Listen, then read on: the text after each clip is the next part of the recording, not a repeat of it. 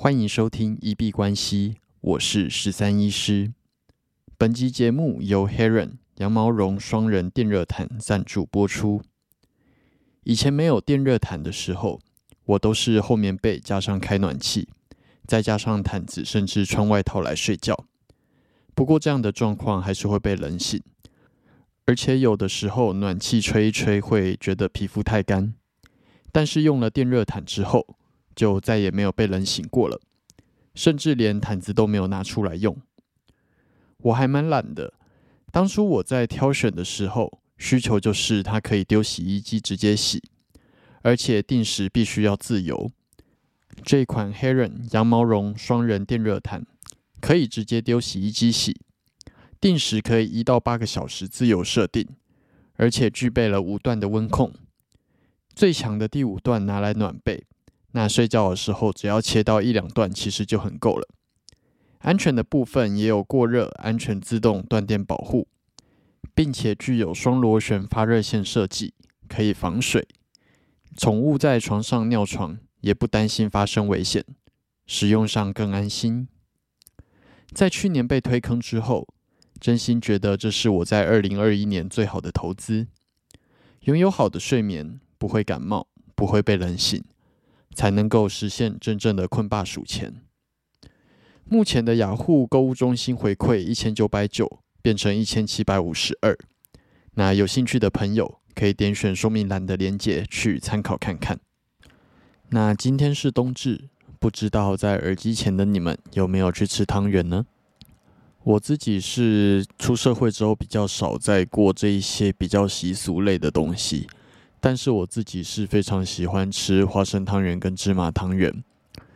但是在出社会之后，基本上就是非常懒得去跟人家人挤人。那尤其是在冬至这一天，我们家校门口的那一间汤圆店一定都会大排长龙，直接排了两个街区，这么夸张，每年都是这样子。那基于不想要跟大家人挤人，我自己都会避免在冬至这一天跑去吃汤圆。那可能过几天再补，或者会提前吃这样子。那今年是还没有吃啦，可能等到圣诞节过后再来考虑看看。不过在这里先祝福大家冬至快乐。那冬至也证明了说，台北的冬天确实已经到来。那今天依然依然是一个八度以下的气温，走在外面手上拿着冰的饮料，都分不太清楚到底是吹过来的风比较冰，还是饮料比较冰这样子。那最后一样再提醒大家要注意一下保暖。那今天币圈这里蛮多新闻的，我们直接来看一下。首先是 Twitter 它添加了一个新的功能，你只要在搜寻的地方打上钱币的字样，然后 BTC 或者钱币字样 ETH，那它就会自动跳出币价的图。呃，这样子的功能更新，我觉得算是马斯克。在真正收购 Twitter 以来，算是在支持加密货币上面做出最实际的一个积极的行动，这样子。那接下来是台湾的新闻，啊，包含之前受到 FTX 事件影响倒闭的 Sticker 的创办人黄伟轩，今天有被约谈，然后之后会朝向违反银行法跟诈欺还有一些罪名去做侦办。那晚一点会移送到台北地检署去做复讯，这是今天看到的新闻。那这个新闻其实影响还蛮大的，因为它牵涉到，如果是以银行法去做侦办的话，那银行法第二十九条，它在过往的认定，加密货币它并不算是一个资金，这样子的认定风向有可能会产生改变。会变成说之后像是 sticker 或者是其他交易所这样子的行为，它如果被认定成是一种投资行为的话，将来可能就是都要朝合规的银行的路线去做发展。银行法二十九条，它主要是在说，除了银行之外，不可以经营收受存款、受托经理、信托基金、公众财产，或者是办理那个国内外的汇兑的业务。那就是一个银行的特许的一个法规，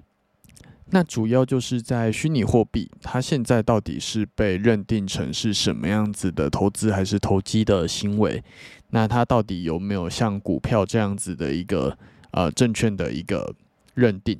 那在之前基本上是没有这样子认定，所以在法律上面是有一个灰色的地带。但是如果这一个新闻法官的判决他会比较认定是金融商品的话，有可能之后在国内经营虚拟货币的业者都是需要皮绷紧一点点的。那再观察看看，看看接下来会怎么去做判定吧。那最后一个新闻就是关于币圈今天发布的大事，那也就是美国今天的经济数据公布了啊，第三季的 GDP。然后还有上周领失业金的人数，那这两项数据开出来都还算蛮不错的。第三季的 GDP 最终开出来是三点二 percent，是远远高于预期的二点九 percent。那上周领失业金的人数，美国的部分爬到二十一点六，那其实比市场预期的二十二点二万人还要低。也就是说，领失业的人并没有到那么多，所以简单来说，从这两项数据显示出来说，美国目前的经济还是还蛮强的，而且就业市场也还蛮稳健的。那如果转换到第二层思考来说，其实今天投资人表现出来的情绪是比较不乐观，因为如果经济是这么样子的强劲。那联准会有可能会继续去收紧他们的货币政策，有可能会继续去做升息。也就是说，呃，之前联准会希望以升息跟债券利率的控制来做到经济衰退，然后来打压通膨，这样子的目的，在目前看起来是失败的。那有可能会去再更加强这个力道，所以真的要来到降息，可能还遥遥无期。这是今天市场情绪比较不乐观的部分，所以今天美股的三大指数在开盘就直接开低，而且走更低。那我们接着直接来看一下市场的状况。那美股 S M P 五百今天在录音当下收在三千七百七十一，最高点来到三千八百五十三，那最低点在三千七百六十四，在目前是跌了一百零七点，跌了二点七六 percent。那以日 K 的角度来说，就是昨天虽然终于出现了一根向上跳的红 K，但是今天直接跳空往下开，那出现了一根非常大根的实体黑 K，直接把前两天的上涨给全部都吃掉了。那也就是说，这波空军的力道会持续下去。那这根实体黑 K 棒开出来是真的蛮不好看的。那也一如预期，我们上个礼拜复盘跟大家提到的，目前猜测网空的几率会比较高。那今天的消息等于是就是推了这样子一把。那今天开盘就是直接往下开了大约四十点，开在啊三千八百四十七。那今天目前为止全部出现的都是黑 K 棒，而且实体的幅度都还蛮大的，直接连续下跌了四个小时。那最低点目前是来到三千七百七附近，整体市场是弥漫着比较不乐观的情绪。但是币圈相对于美股来说，今天的波动就没有到这么的大。来看一下比特币，在录音当下收在一万六千六百一十五，今天最高点在一万六千八百六十一，那最低点在一万六千五百五十六。今天是跌了两百点，跌了一点二二 percent。相较于美股来说，呃，并没有到震荡的这么样子的大。那以日 K 的角度来说，目前形态上也没有任何的破坏，就仍然是在一万六千五到一万六千八这个位置去做一个震荡徘徊，还没有走出一个明确的方向。切换到小时 K 的部分，今天一整天基本上就像刚刚讲的。都在一万六千七到一万六千九之间去做一个震荡徘徊，但是在今天美股消息公布之后，晚上九点十点直接往下跌了大约一 percent，那跌到了啊一万六千六、一万六千六百五这样子的位置，算是跌破了上面的一个盘整的区间。那如果以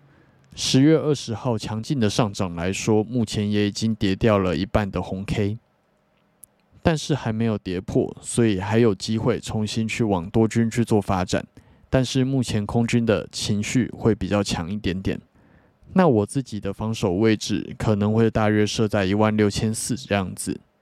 如果这里被正式突破并且回踩，那应该空军的势头会比较确立。最后来看一下以太币，以太币的状况跟比特币差不多，今天收在一千一百八十八。那最高点从一千两百二十二开始下跌，那最低点一度跌到了一千一百八十二，今天大约跌掉了二十五点，跌了二点零四 percent。那以日 K 来说，也是把十二月二十号那天的 K 棒跌掉了大约一半，但是还并没有出现一个比较明显的趋势。那以太币也是在今天消息公布之前，原则上都大约在一千两百零五到一千两百二十。这样子十五点的区间去做一个震荡徘徊，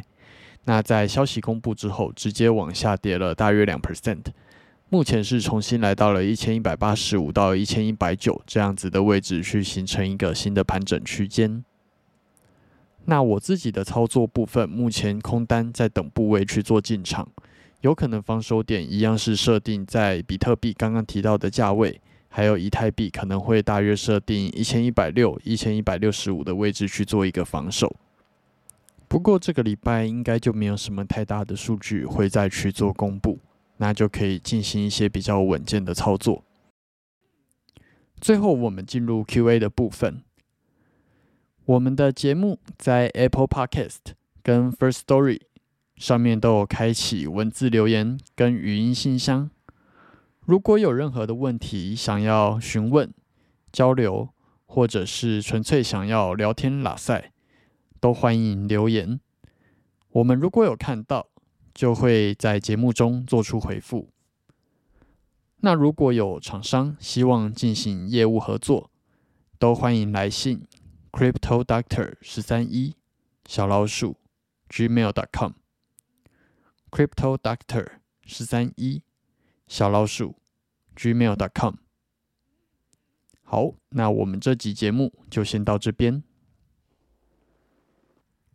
最后提醒：以上节目内容都只属于个人市场观察分享，绝非投资建议。我只为自己的钱包负责。加密货币属于高风险交易，请谨慎小心。